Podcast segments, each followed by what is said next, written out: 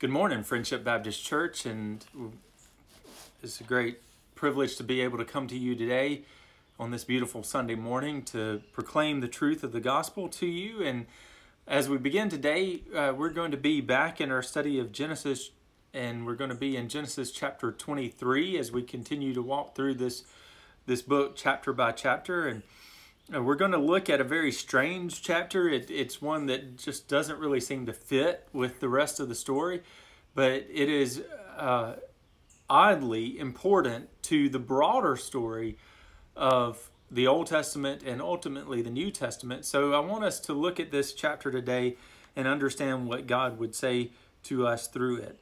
So I would like to start by reading Genesis chapter 23, and then I'll pray and we'll get into the sermon. In Genesis chapter 23, God's word says, Sarah lived 127 years. These were the years of the life of Sarah. And Sarah died at Kiriath Arba, that is, Hebron, in the land of Canaan. And Abraham went in to mourn for Sarah and to weep for her. And Abraham rose up from before his dead and said to the Hittites, I am a sojourner and a foreigner among you. Give me property among you for a burying place, that I may bury my dead out of my sight. The Hittites answered Abraham, Hear us, my lord.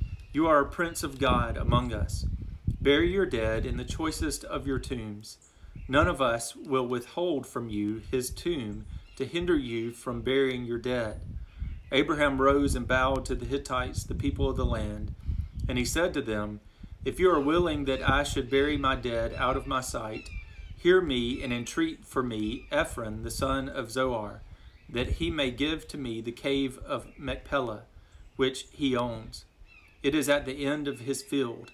For the full price, let him give it to me in your presence as property for a burying place. Now Ephron was sitting among the Hittites and Ephron the Hittite answered Abraham in the hearing of the Hittites of all who went in at the gate of his city No, my lord, hear me. I give you the field, and I give you the cave that is in it. In the sight of the sons of my people, I give it to you. Bury your dead. Then Abraham bowed down before the people of the land, and he said to Ephron in the hearing of the people of the land, But if you will, hear me. I give the price of the field, accept it from me, that I may bury my dead there. Ephron, answered Abraham, My Lord, listen to me. A piece of land worth 400, 400 shekels of silver. What is that between you and me? Bury your dead. Abraham listened to Ephron, and Abraham weighed out for Ephron the silver that he had named in the hearing of the Hittites 400 shekels of silver, according to the weights current among the merchants. So the field of Ephron in Machpelah, which was to the east of Mamre, the field with the cave that was in it, and all the trees that were in the field throughout its whole area, was made over to Abraham as a possession in the presence of the Hittites before all who went in at the gate of his city. After this, Abraham buried Sarah his wife in the cave of the field of Machpelah, east of Mamre, that is Hebron, in the land of Canaan. The field and the cave that is in it were made over to Abraham as property for a burying place by the Hittites. Let's pray. Heavenly Father, we come to you on this beautiful Sunday morning to worship you, to praise you for all that you do in our lives, for the health that you give us, for the prosperity that you give us, for the love and the and the family that we have through your provision in our lives. Father, we know that ultimately you have provided uh, an assurance, a promise that will one day be, be fulfilled through the return of your Son and the hope that he brings of resurrection and a new heavens and a new earth. Father, as we wait for that, may we be assured of that promise. May you instill in us the faith that is needed to hold on to that promise as we endure this world and its trials. Father, I pray that as I go through this sermon today, that you would use it to bless those who hear. that they would come to know that that you are the savior of the world and that you are ultimately the one who provides the true promised land that only uh, faith can obtain. So, Father, I pray that you would bless us as we go through this text. Bless me, give me the words to say that I might encourage and build up. I pray all these things in Christ's name. Amen. Now, I'm sure it's this way in most places, but it seems particularly here in the South that we put a great deal of importance on land. I've heard plenty of stories of old timers who are who have fought over inches of a location of a property line. Like many of you, I grew up with the sayings about land, like they ain't making any more of it, or it's the only possession that you'll ever own that actually goes up in value, or I don't want to own all the land, just what borders me. If you farm the land, then it, sure, it makes sense that you would be a little particular about how much you have. Yet I think the value of land goes far deeper than just what we get out of it. Land gives us a sense of place, a sense of belonging. In many ways, it defines who we are. It is almost like we were made for the land and the land was made for us. Yet I also find it interesting that, particularly in the Christian South, we also have a contradictory idea that this world doesn't really matter. In fact, we even sing songs that indicate that very thing, like the song that you might be thinking of immediately when I say that is This world is not my home, I'm just passing through. Because of philosophical influences that go much further back than we would even recognize, we tend to think that our bodies, the land, and this world are really just sinful, useless things that ultimately are going to be discarded. But even though we might say that we believe that, and even though we might sing songs about leaving this world, we can't escape the inner concern for our bodies and for the land. So if we have the time, we make all sorts of arrangements and all sorts of plans about when and where and how we will be buried. And if we have the time, we also make all sorts of plans and arrangements for the land and the property that we own, that it might be passed down to other members of our family so that it will, quote, stay in the family. I think that this basic inner desire reveals something about our created nature. Remember from the second chapter of Genesis, we find that, Ab- uh, that Adam was made from the ground. Now, I pointed out when I preached through that text that the Hebrew word for ground there is Adama.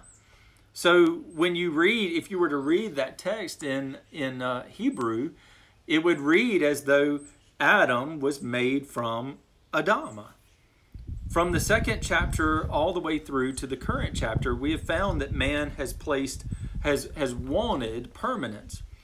Even when God had cast him out of the land and had cursed the ground. Yet men built cities and towers to preserve a sense of permanence in the land. We even find in Genesis 12 and 15 that God intends to give Abraham land. In fact, the promise of permanence in the land is uh, as much a desire of Abraham's as his desire for a son. You could even say that they're wrapped up together because promise of a son ensured continuance and perseverance in the land. As we've worked through the story of Abraham, we found that God has been faithful to his promise to give Abraham a son. In the last chapter, we saw that Abraham had come to be uh, faithful even to the point of being willing to sacrifice his own son because he believed God to the point that he believed that God would raise him from the dead. But there is still a major part of the promise that has not been fulfilled. Abraham has not received the land that he was promised. In fact, and this is a spoiler alert, Abraham won't receive the land before he dies. This is what makes Genesis chapter 23 such a strange passage. If you were just critically reading through the book of Genesis, you might wonder why this passage is here at all.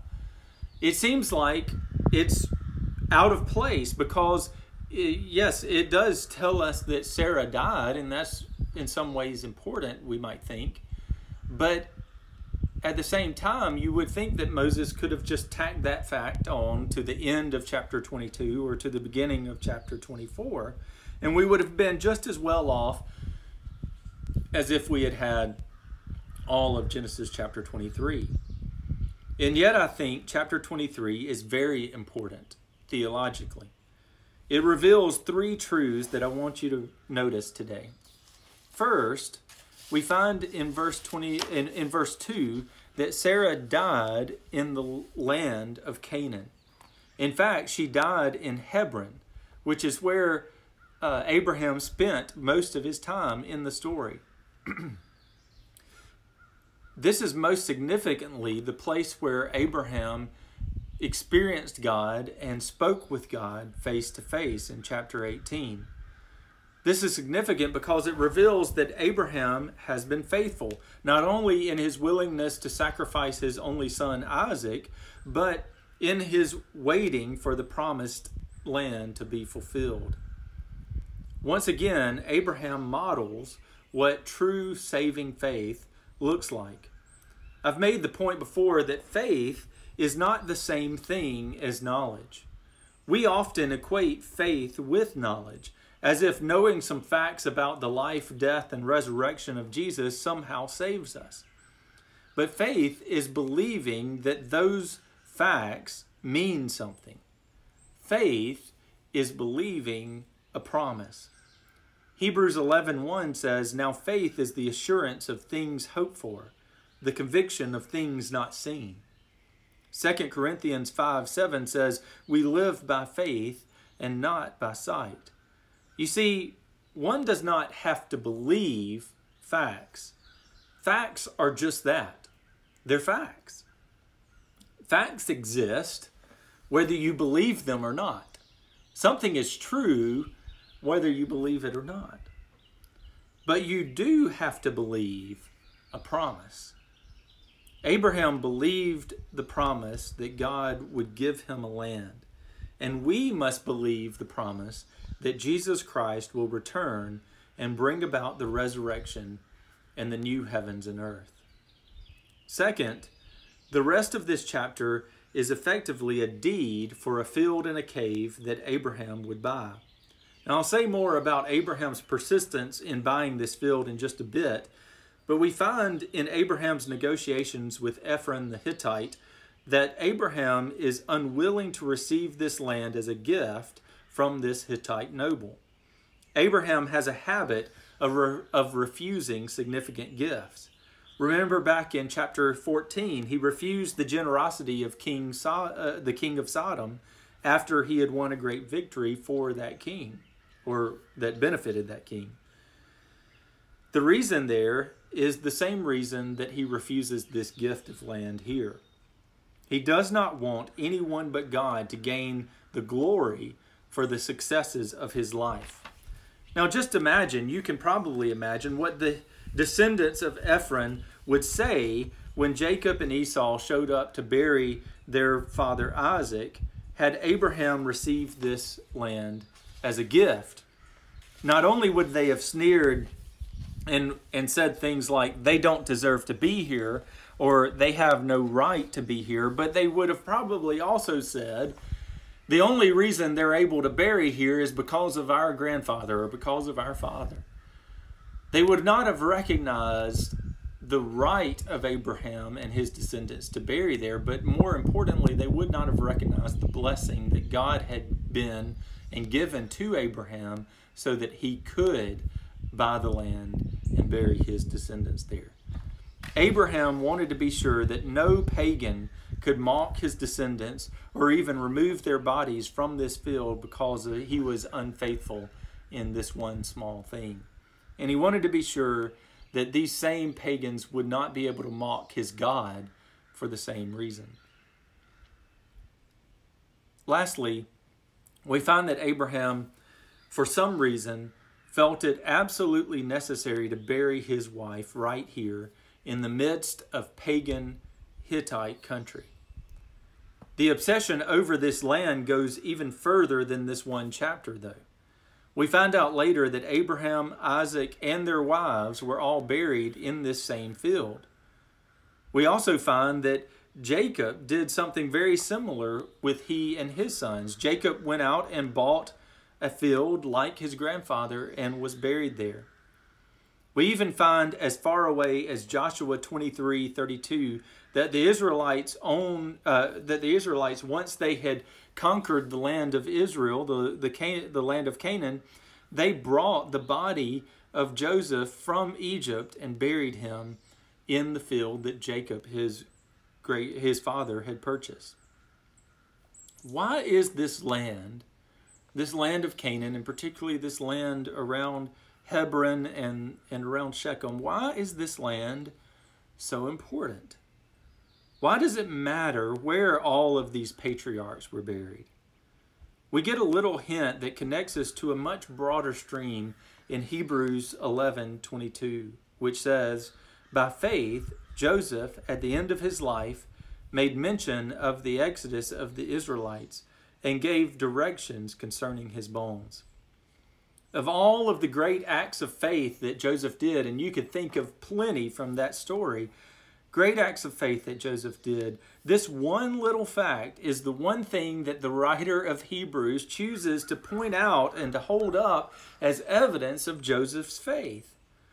And I think he does so for the same reason that Genesis chapter 23 is included in the story of Abraham's life.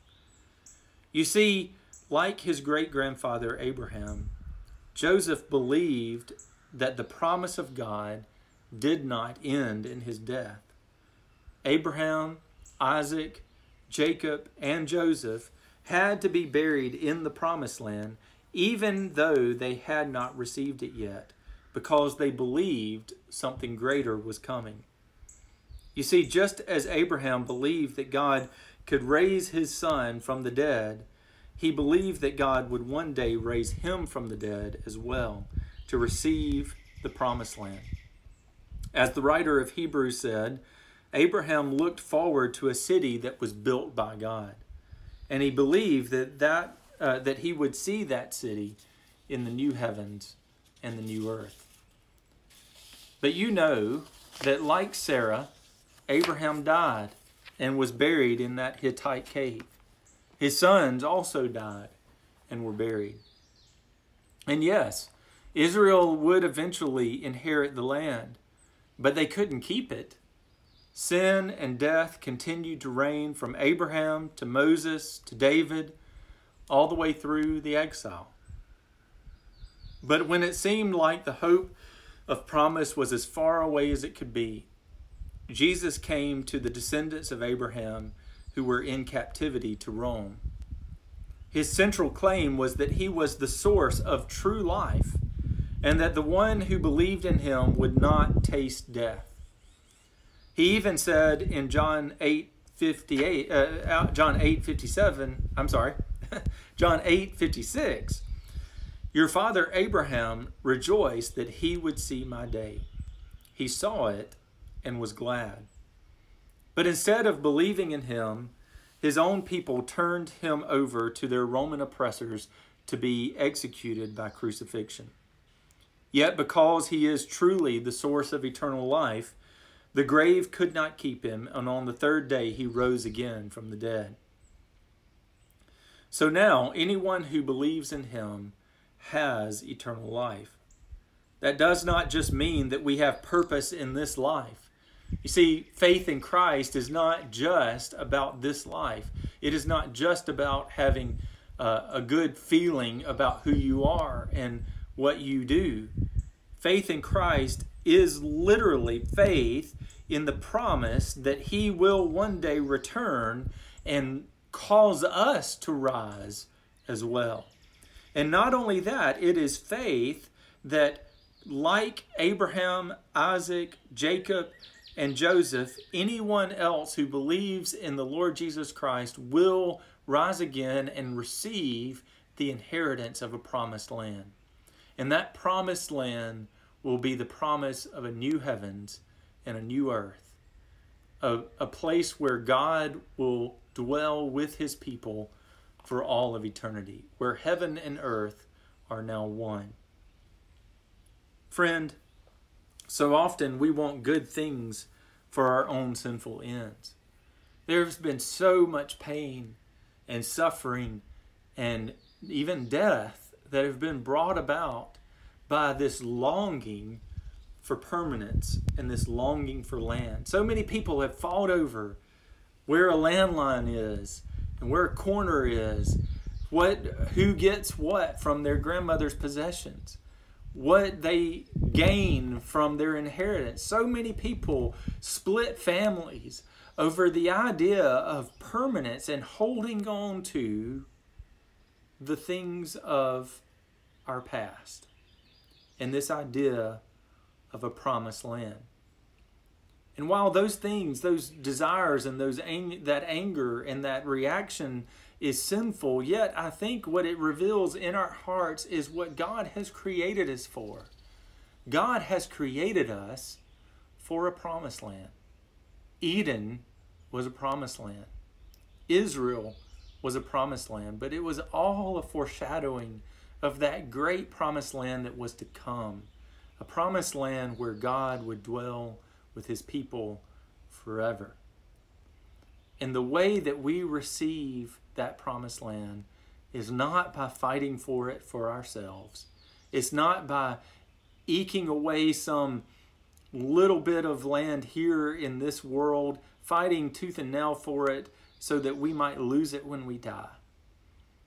The true promised land is that only which can be purchased by another that which is given to us as a gift by the Lord Jesus Christ. And so, I hope that if you haven't trusted in Christ, you recognize that that longing for permanence, that longing for a promised land, is God given. And it points to your need for a Savior. And I hope today that you will trust in Christ for your salvation. Brothers and sisters, because of the Holy Spirit, we have a glimpse of that coming new creation, even now.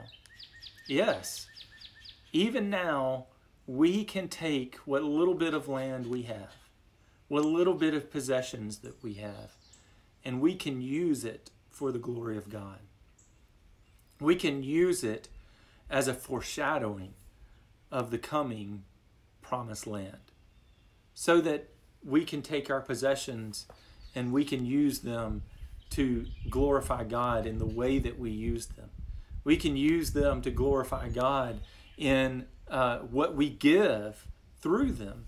And we can use them to glorify God in how loosely we hold them. And not only that, but we are encouraged, I believe, through this faith and uh, for, through this text and through the example of Abraham to patiently wait for the coming of Christ to patiently wait, knowing that what we do here does matter, does uh, linger in eternity, as Jesus said, "Do not store up for yourselves treasures in this world, but store up your, for yourselves treasures uh, in heaven, where neither moth nor rust does does destroy." So, our uh, patient waiting here is a patient waiting that carries out a life of faithfulness living out our callings, living out our purpose in this world as we wait for that true promised land that only Jesus can bring. And we can faithfully testify before this lost and dying world of the hope that we have. We can testify that, yes, we, we love our land, we love our possessions, we want them for the glory of God, but we hold them loosely and that there are more important things than the things that we own. There's a kingdom that is coming, and that kingdom will ultimately be the promise of God fulfilled through his Son, Jesus Christ. I hope that you were blessed by the word that was preached, and I hope that you will go out and be a blessing to others as you take this word to a lost and dying world. God bless.